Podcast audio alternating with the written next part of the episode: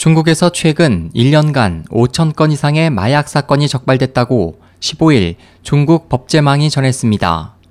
보도에 따르면 중국 전역의 철로 공안기관은 작년 하반기부터 공조 체제를 가동해 올해 상반기까지 마약 사건 오천오백이십팔 건을 적발하고 마약 사범 사천육백이십이 명을 체포했으며 전국에서 열한 개 마약 범죄 조직을 검거하고 총 오백구십일 킬로그램의 마약을 압수했습니다.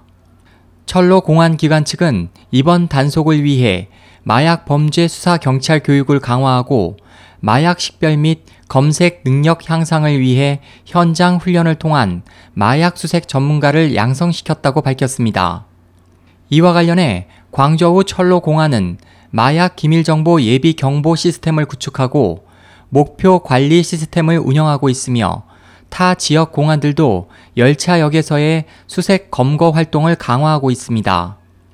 법제망은 각 지역 철로 공안 당국이 조직적으로 역 광장, 매표소, 대합실, 여객 열차 등의 조사팀을 투입하고 지방정부와 공동으로 마약 금지 광고를 하는 등 마약 사범 단속을 강화하고 있다고 덧붙였습니다. 에스오에이치 희망지성 국제방송 홍승일이었습니다.